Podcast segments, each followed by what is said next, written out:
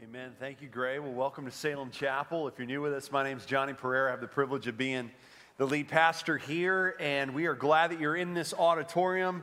You're watching us online. You made a good choice to be here today. And I want to invite you to turn your Bibles to 1 Peter. Uh, we're in this brand new series that we kicked off last week entitled Different.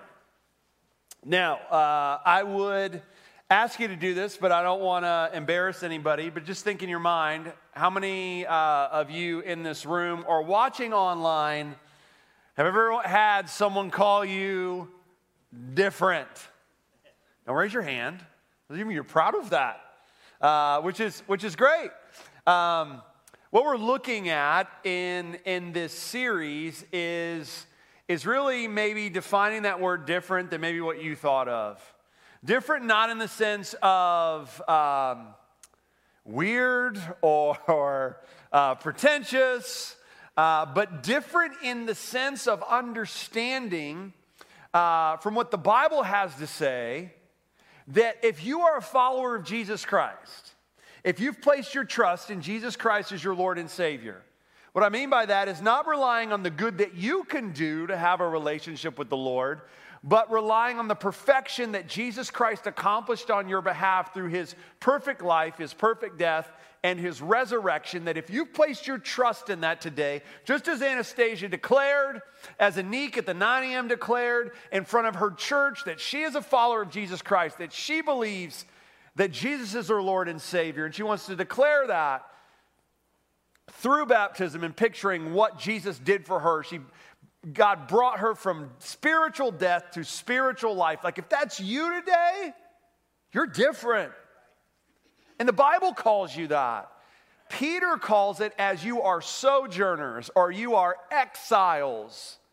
And so, looking at that idea that we are different, as I said, not in a pretentious way, or we look at someone who hasn't placed their faith and trust in Jesus Christ as though I'm better than you, or different in the sense that I have to act weird or, or let everybody know um, that uh, and be judgmental, that I'm doing things that maybe someone else isn't doing. Not different in that way, but different in the sense of understanding wait a minute I am loved by Jesus Christ. I put my trust in Jesus Christ. Jesus Christ has changed me. He is changing me. And so, what does it look like for me to live different than someone who hasn't placed their trust in Jesus Christ? What does it look like for me to be faithful in a world that's not my final home? That is the thrust, that is the aim, that is the goal, that is what Peter is going after as he writes to these Christian, Jewish Christian believers that are scattered across Asia Minor. It's all being ruled at Rome at the time, where persecution is at, it, as, at its hottest in Rome right now under the Emperor Nero. And Peter knows that it's going to spread out across the Roman provinces and that Jewish Christians are going to endure suffering just like those that are in Rome. So, what does it look like to endure that, to face that, to not be overwhelmed by that, not just physically, but also emotionally and spiritually? How do they live different, understanding that this world's not their final home? How do you live different, understanding that even though, man, like I said last week, I'm thankful that I'm living in this country, in this world. I'm thankful for the state that I live in. I love the house that I live in. I love the family that God has blessed me to be a part of. All those things, and those things are amazing. But this isn't my final home. And neither is it for you as a follower of Jesus Christ. So, how do we take that reality and allow it to motivate us to live different and faithfully? That's what we're going after in this series. So 1 Peter 1, verses 6 through 12 is where we're going to be this morning. And so hopefully you're there. If you're there, say you're there. Awesome. Three of you are there. Are you there? Thank you. Thank you. Thank you for participating with me. I'm not alone up here. 1 Peter 1, verse 6. Let's start there. It's Peter says this, in this you rejoice. Now, if I'm reading verse 6, my question is if I haven't read verses 1 through 5, what is Peter referring to? So, what Peter does is he says, In this, what is this? What he particularly talks about in verses three through five. The this is the living hope that we have been given through Jesus Christ. What he says in verses three through five. Last week we looked at this idea that where you place your hope will affect how you live in this world. And what Peter is emphasizing to a group of people, Christians, that are enduring suffering and know that suffering is coming, that they are going to be tested on whether or not their faith in Jesus Christ is real and it's substantive as they face whether that be hunger, whether that be persecution, whether that be even at worst case scenario death.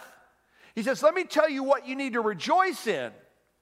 Because obviously, if you're looking to rejoice in what may happen to you, you're going to be in a tough spot. So, this is what you rejoice in the living hope that you've been given through Jesus Christ. It's a living hope that preaches to your present reality. We talked about that last week. That when I understand that I have been given a relationship with God through Jesus Christ, I have the Holy Spirit living inside of me to empower me to live this life differently than someone who doesn't have it, to endure things that others would look and say, How could you go through that? That I have a home in heaven awaiting me, that I will enjoy for all of eternity, that it's imperishable, undefiled, kept in heaven for me. That when I understand that living hope, when I place my trust in that living hope, here's what happens as I stop in the midst of my present circumstances, especially if they're difficult, and I say, Lord, I'm going to stop and I'm going to say, Blessed be the God and Father of our Lord Jesus Christ. I'm going to stop and I'm going to take time to praise because when I take time to praise, it opens up my ears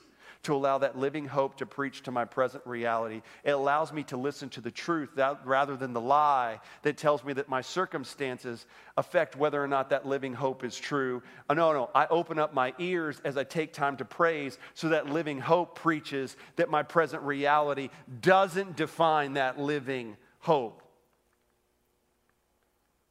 Then Paul says, I have a lasting hope. Man, I have an inheritance.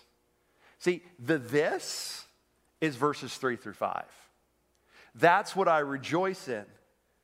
And so, how does that help me? Well, look at what it says as it continues in verse 6. It says, In this you rejoice, the living hope that you've been given, though now for a little while, if necessary, you have been grieved by various trials. Here's what you need to embrace you are going to suffer in this world. The extent of that suffering is going to be different. How much you suffer is going to be different. You're like, man, I'm so glad I came to church today. Well, the message doesn't stop there. But we need to embrace the reality that we are going to experience suffering. We're going to experience pain. You know why? Because we live in a sinful world. He says, though now for a little while, he says little while because he's comparing however long they're on this earth to all of eternity. That's why it's a little while. For a little while, if necessary, you've been grieved by various trials. Well, what's the purpose of trials? What's the purpose of suffering? Verse 7 so that the tested genuineness of your faith, more precious than gold that perishes, though it's tested by fire, may be found to result in praise and glory and honor at the revelation of Jesus Christ. Though you have not seen him, him is Jesus, you love him. Though you do not now see him, you believe in him. And you rejoice with joy that is inexpressible and filled with glory, obtaining the outcome of your faith, the salvation of your souls. If you're taking notes this morning, the title is the same that it was last week. This is almost a part two the title is A Different Hope. And you just put dash part two. And here's what I want us to do before we just kind of unpack these amazing verses is I want you to pray with me as I pray out loud and just simply pray this. Lord, would you would, would my ears be open to the hope that you want to speak to whatever pain, whatever hurt, whatever suffering I'm going through right now. Pray that with me as I pray out loud. Lord, we're here today. Thank you for the reality that when we open up your word, we don't have to pray that you would speak. But God, we do pray that we would have ears to listen. We would have hearts that would submit to what you say to us through your word. And then we would walk out, out of these doors with the power of the Holy Spirit and be obedient to what you have said to us and how you wanted to apply it in our lives. Let us not just be people that hear, but let us be people that obey. In Jesus' name, amen. Here's the idea that I want you to get today from these 12 verses. Here it is, or these six verses. Where you find hope directly affects how you will process pain in this world. Last week, we kind of draw, drew that out about 30,000 feet and said how you live in this world. But, but now we're getting to the practical implications of what I do with this living hope. Like Peter says, we have it. Now we're going to look at how we apply it. So, where I'm finding hope, where I'm looking for hope, is going to directly affect how I process pain in this world. Whether that be emotional pain, whether that be physical pain, whether that be pain that you're experiencing spiritually. Because as I said, we live in a fallen world, we live in a sinful world. God did not create you to know evil. When he created man and woman in the Garden of Eden, he created it perfectly. He put a tree of the knowledge of good and evil, but he said, Don't eat that tree. And when they ate that tree, what happened? They experienced evil. Sin was brought into the world through their disobedience. And ever since that moment, we have had pain experience in our life because of someone else sinning against us, or we have caused pain in someone else's life because we have sinned against them. And we live in this evil world not because God brought it, but because sin entered the world.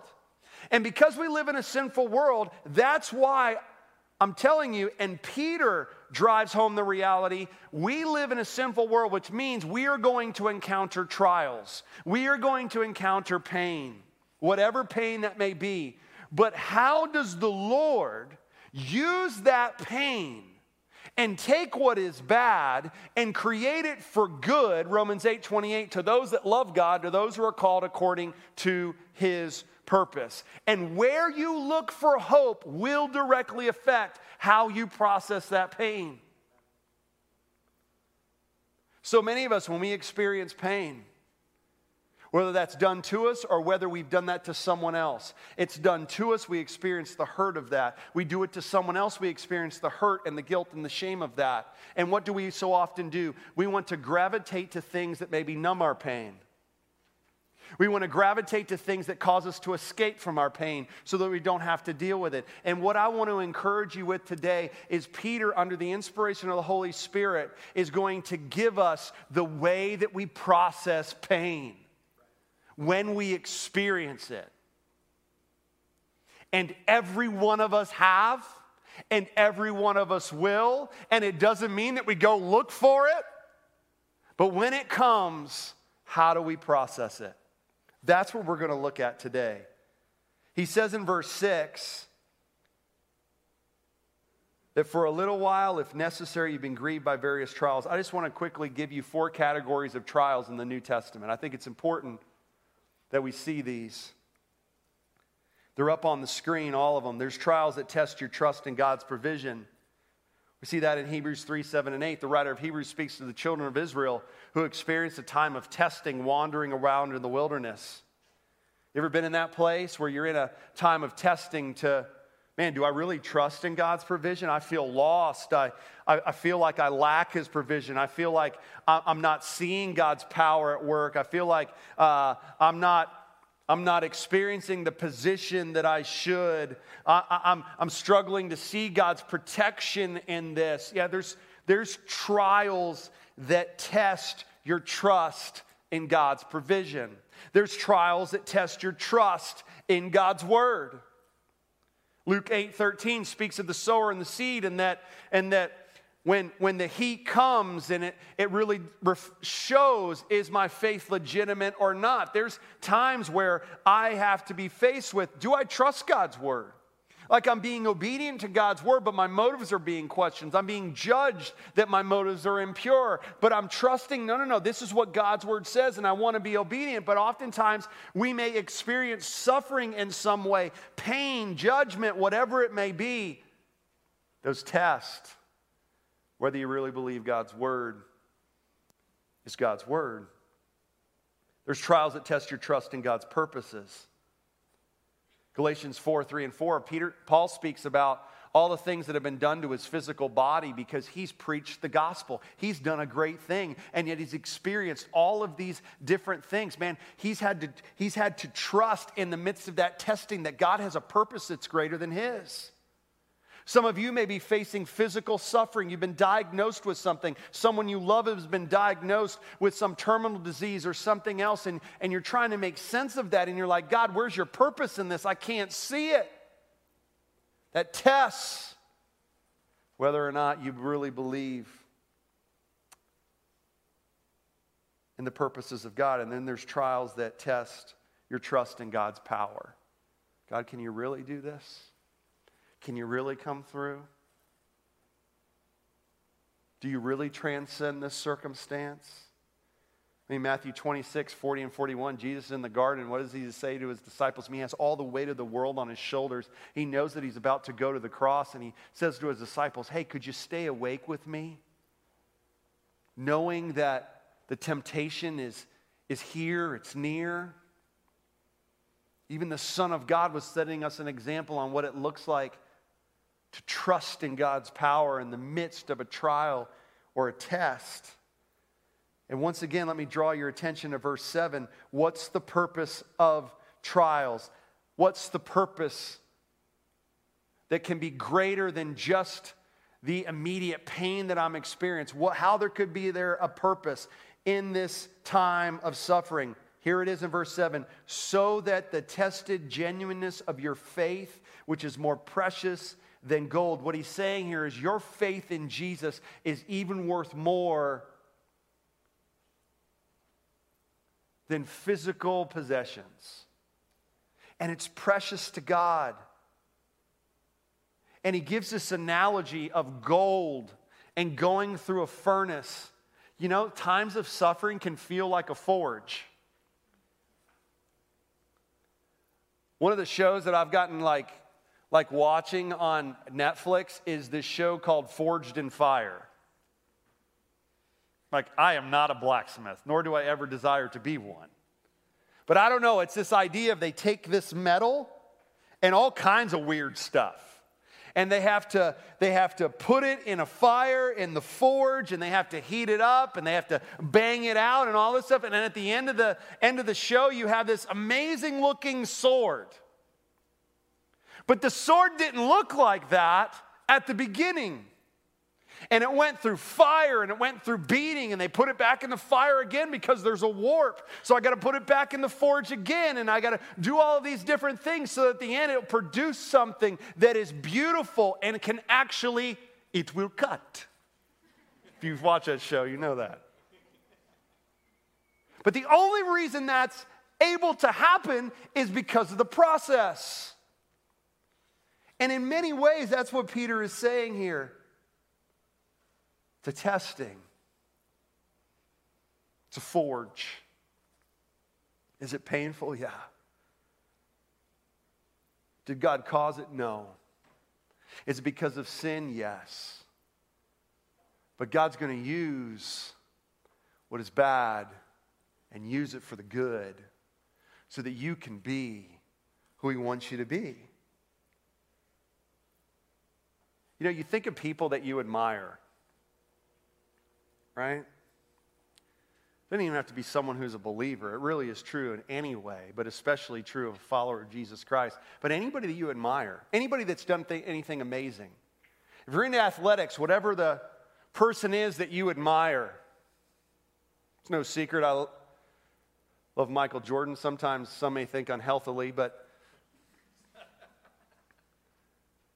I mean, I've watched The Last Dance, good gracious, more times than I want to admit.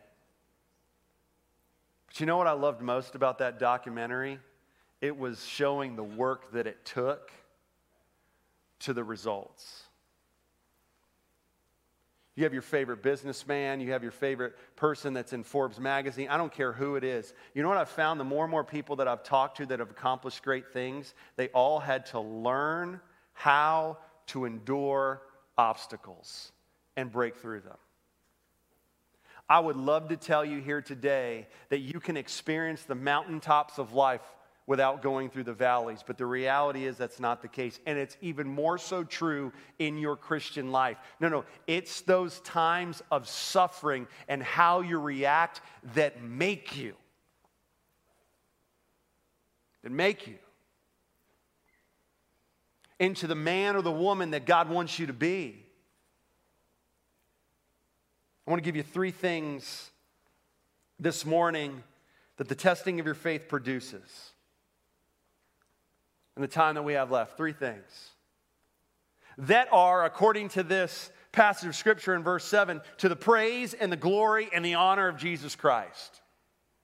That when these things are produced and are being produced in you, they give praise and honor and glory to Jesus Christ. You know why? Because it's not natural for you to react that way when you're hurt, when you experience pain, whether that be pain that you've committed or pain that you've experienced. Here's the first one, and it's found in the beginning of verse 8 a deepening love for Jesus Christ. He says in verse 8, though you've not seen him, you love him.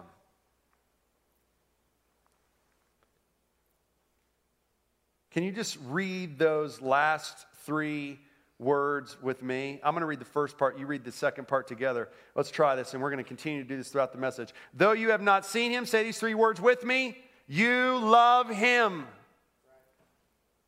2 Corinthians 5 7 says, We walk by faith and not by sight.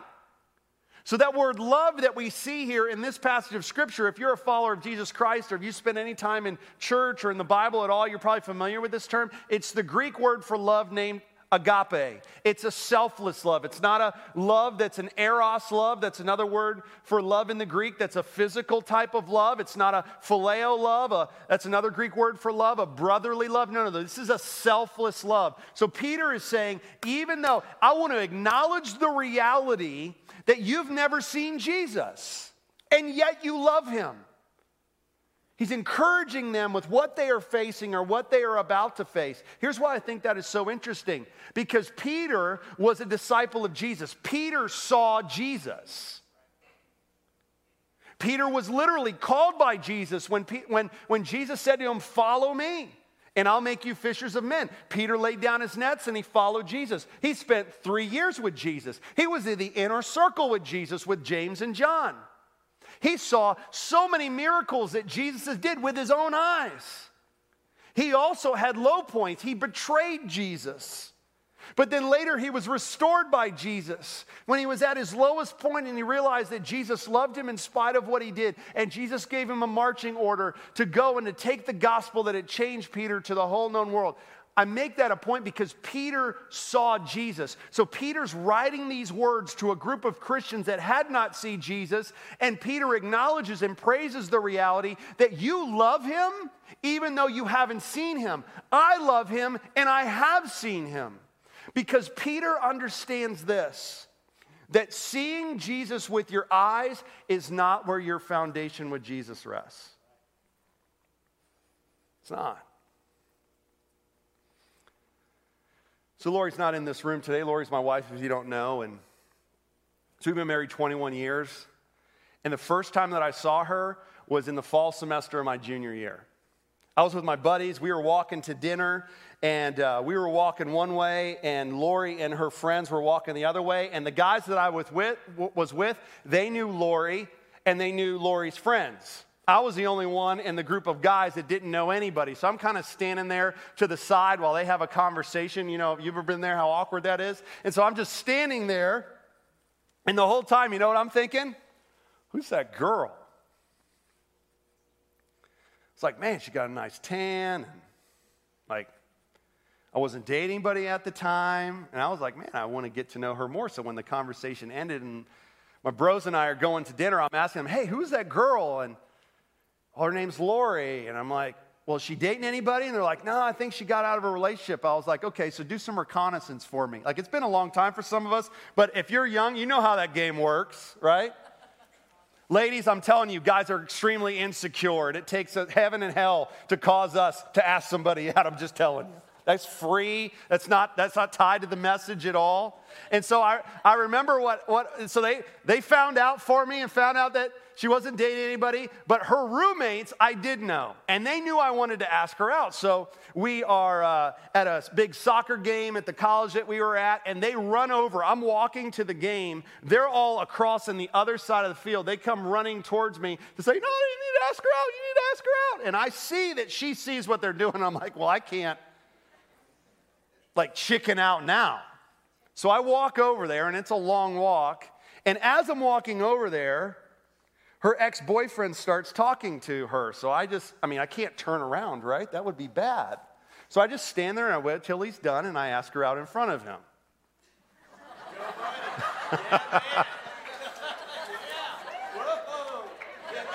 Thank you.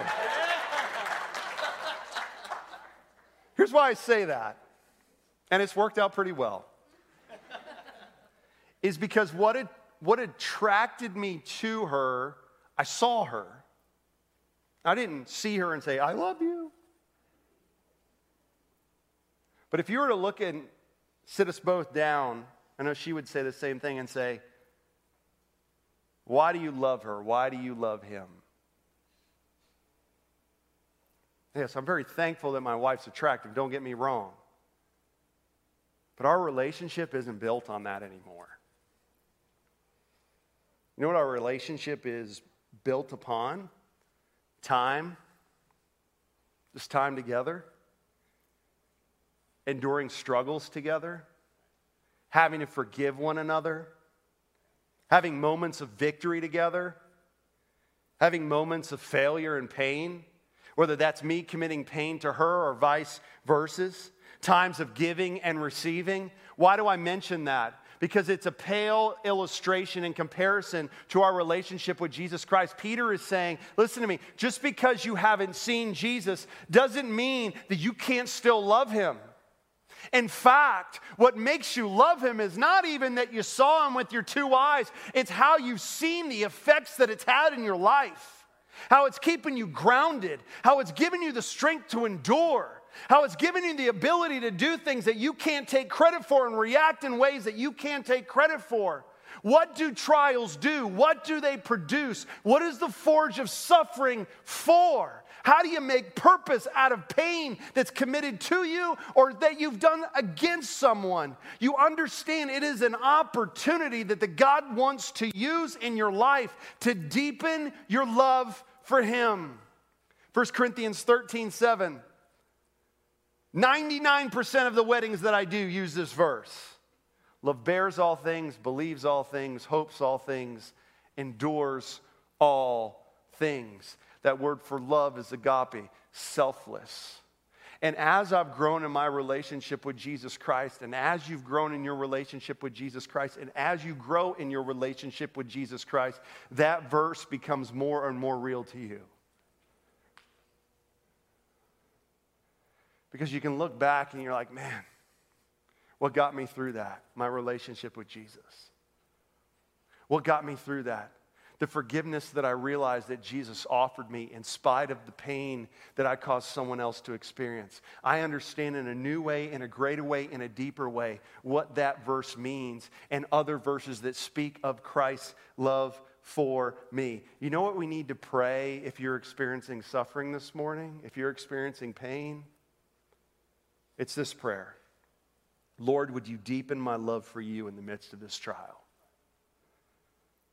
You know, there's certain prayers that you don't have to wonder if God's going to answer it like you want. Like there's plenty of prayers that I've prayed and I can say, Lord, I'm thank- so thankful that you said no in that thing, in that situation that I wanted. But this is a prayer that God will answer the way that you desire when you pray it.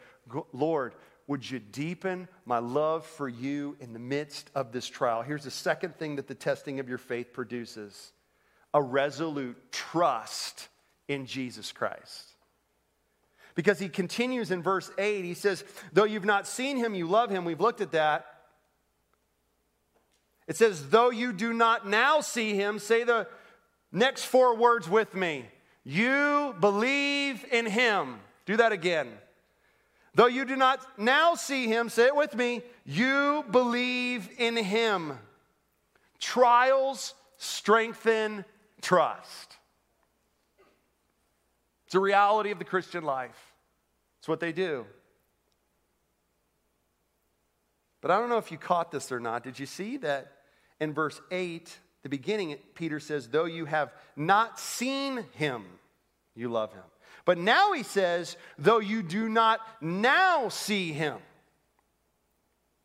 See, I think the first part he's speaking to when they place their faith and trust in Jesus Christ, that's a part of it where you came to a place to realize, wow, God loves me in spite of the sin that I've committed, that there's nothing good that I can do to ever warrant a relationship with Jesus Christ because God is holy and perfect and I'm sinful. So if I commit one sin, I've fallen short of that standard of perfection that God has created. But Jesus Christ loved me enough to come and to put on human flesh, to live and die and be risen for my sins. Man, that's love. That's 1 John 4. In this is love, not that we love but God, but that God sent Jesus to be the propitiation or the payment for my sin. And so I start out understanding the Lord's love for me in whatever simplistic way I do, even in a way a child can, but I grow in understanding my love for Him deepens. But now He focuses on, though you do not now see Him, you believe in Him. You know what's so hard when you're going through times of pain and suffering? To see what God's doing. Right? You feel like he's absent. You feel like he doesn't care. You struggle to believe that he's trustworthy. God, what are you doing? What are you doing in this? I can't see. I've tried to see, and I can't see right now what you're doing. Peter acknowledges the reality of the Christian life that there are times in your life where you don't see him. But he commends these Christians, but yet you are believing in him. And here's what we need to understand that happens during testing, during trial, is it moves you from a place where you believe things about God. And it moves you to a place where now you are put in the forge to not believe about God, but to believe in God. There is a major difference. Look, listen, I got a master of divinity, and I don't say that in a prideful way because I know very little compared to most. But I can study all the theology in the world and read all the books in the world and all the different things about God and the Trinity and all the questions that make me scratch my head and cure my insomnia at night. I can do all of those things. And that's good that we need to grow in that knowledge. But the Christian life is not knowing about God not believing things about God. But the Christian life is when you are put through different circumstances, hard things, obstacles, suffering, is it brings you to a place where you have to take what you believe about God and say, "Do I believe in God?" And the Christian life is about my belief continuing to grow like a muscle. That it gets stronger and stronger and stronger over time to where you're looking like, there's no way I can pick up that 100 pound barbell of faith. But God knows that. So He starts you off at a five, and a 10, and a 20. Because He's growing your belief, not just about Him, but in Him. Listen, God's brought me to a place of healing. This is why I share this. But 2019 was the hardest year of ministry in my entire life. Entire life. And it's interesting that if you were here in 2019, we kicked off a series in January in Psalm 23. How do you remember that? The series was titled Unafraid. And I remember praying this prayer, and I prayed it publicly before we look at each verse. God, would you help us to experience, to learn, to believe in Psalm 23 in a way that we never had before. You ever pray a prayer that you regret praying? That would be, at the time, one of those prayers. And I was just dealing with a lot. I mean, our church was part of a network that totally collapsed. You know, in 2016, we moved our family from Naples, Florida. Was pastor, had the privilege of being a pastor at a large church, a significant ministry. God had done a lot of things. God had, in, the, in 2015, provided a home for us, brand new home miraculously through the generosity of people. We were happy. Ministry was happening. And then all of a sudden, we felt this tinge that God was asking us to pray to be willing to leave it all if He wanted us to. And we had no idea where that was. And so,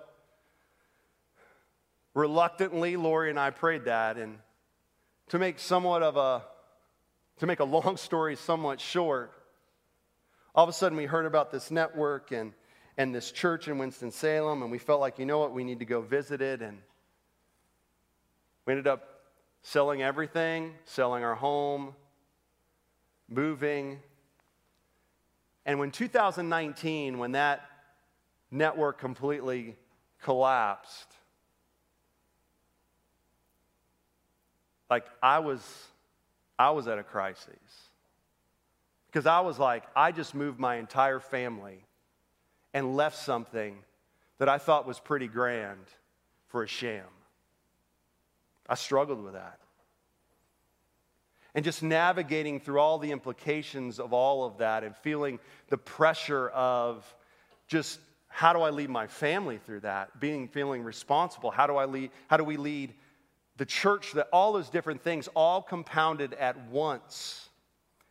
And I had was faced with a decision in this time of pain and time and suffering for me that many of you probably were never aware of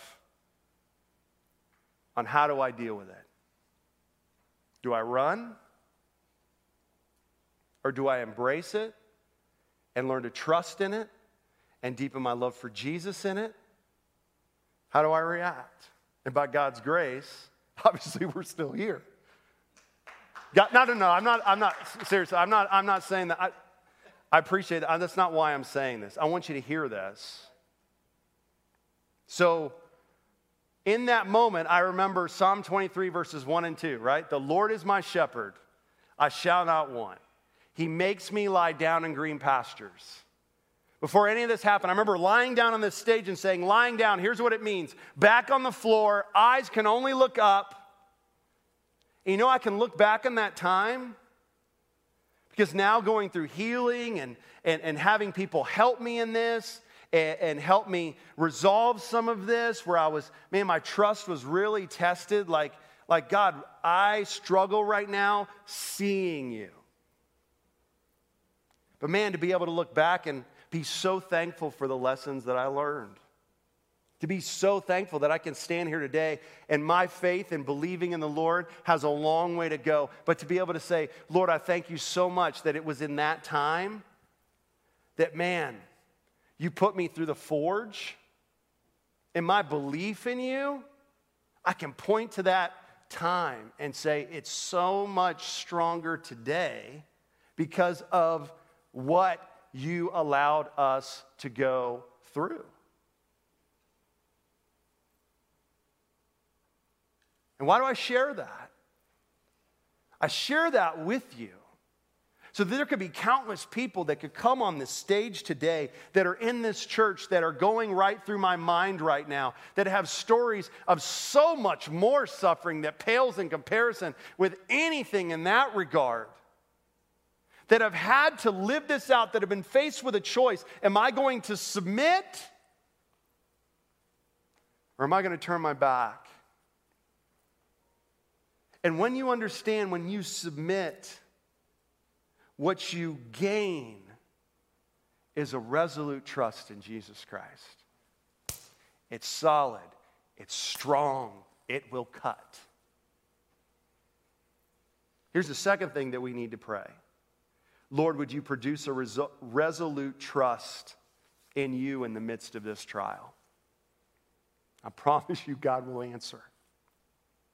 He will give you that. Here's the third thing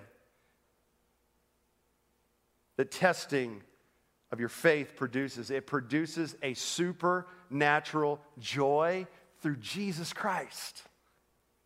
A supernatural joy. Look at what it says at the end of verse 8. It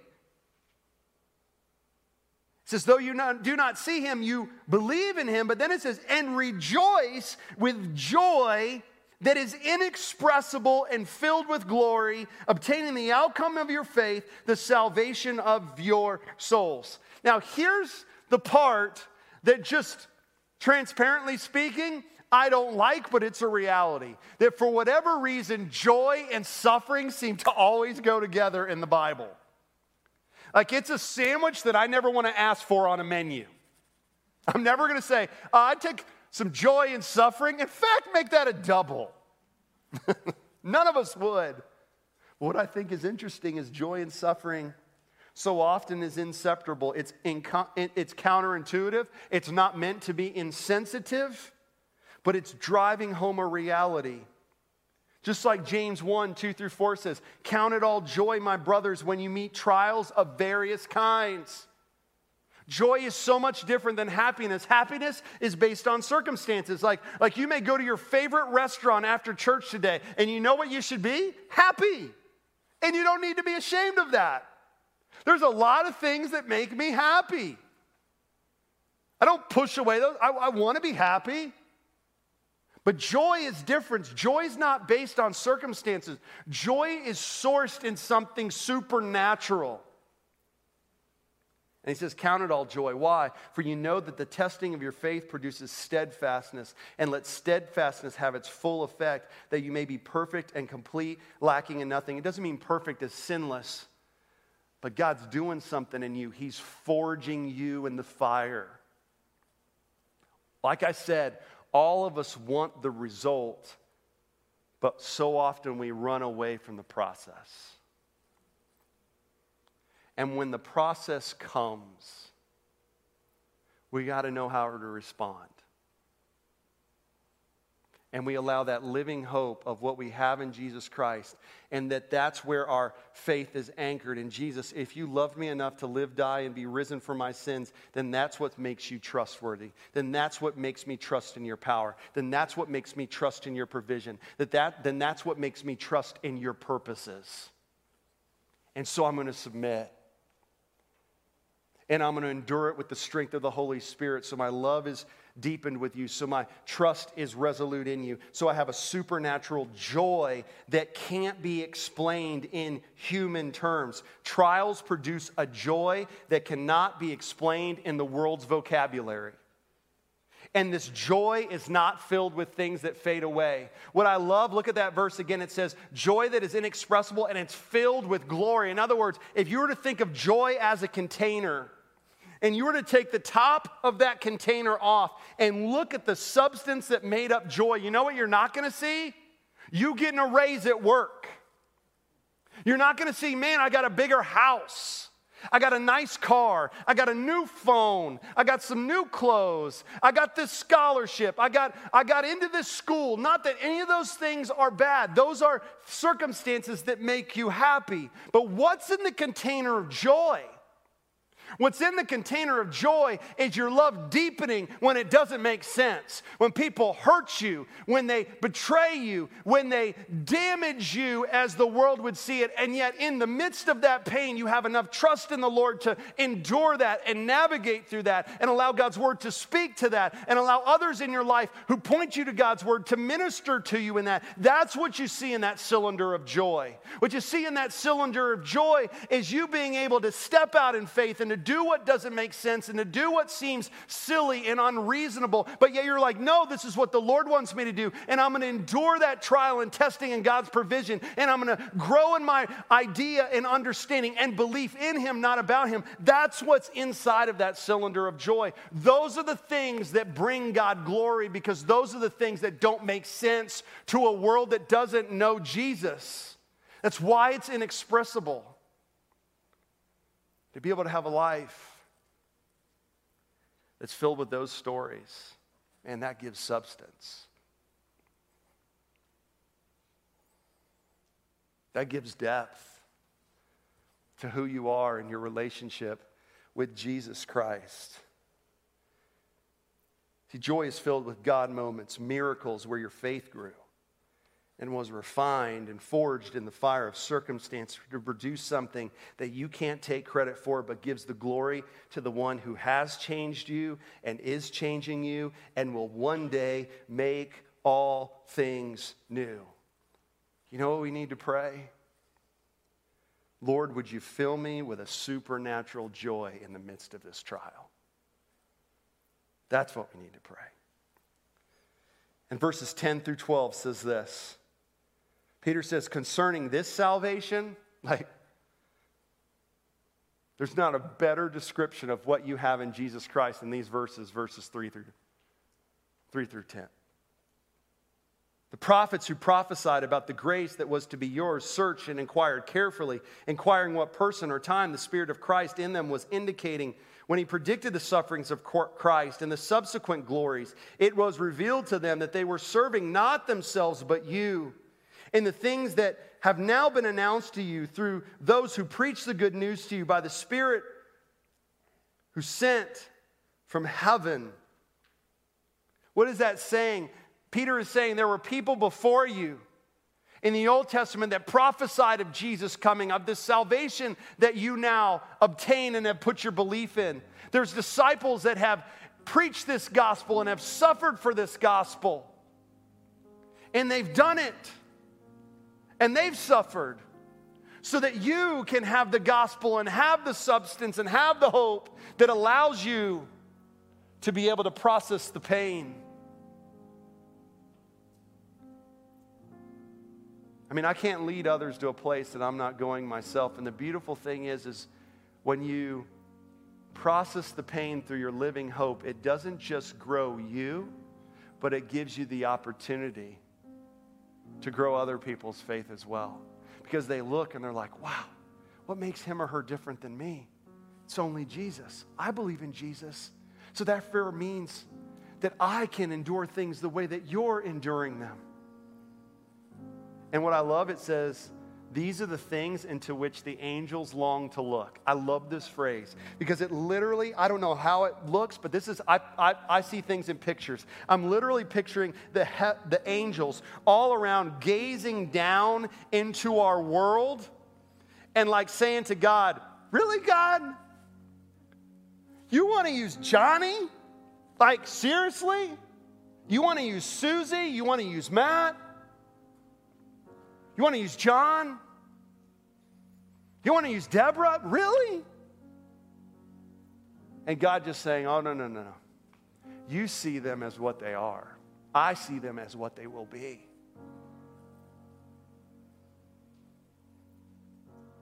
I see them through the forge. Listen to me, pain and suffering cannot be avoided.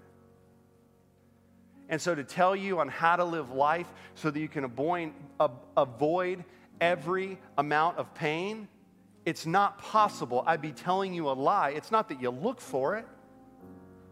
But what God says out of His grace is how do we endure it when we encounter it?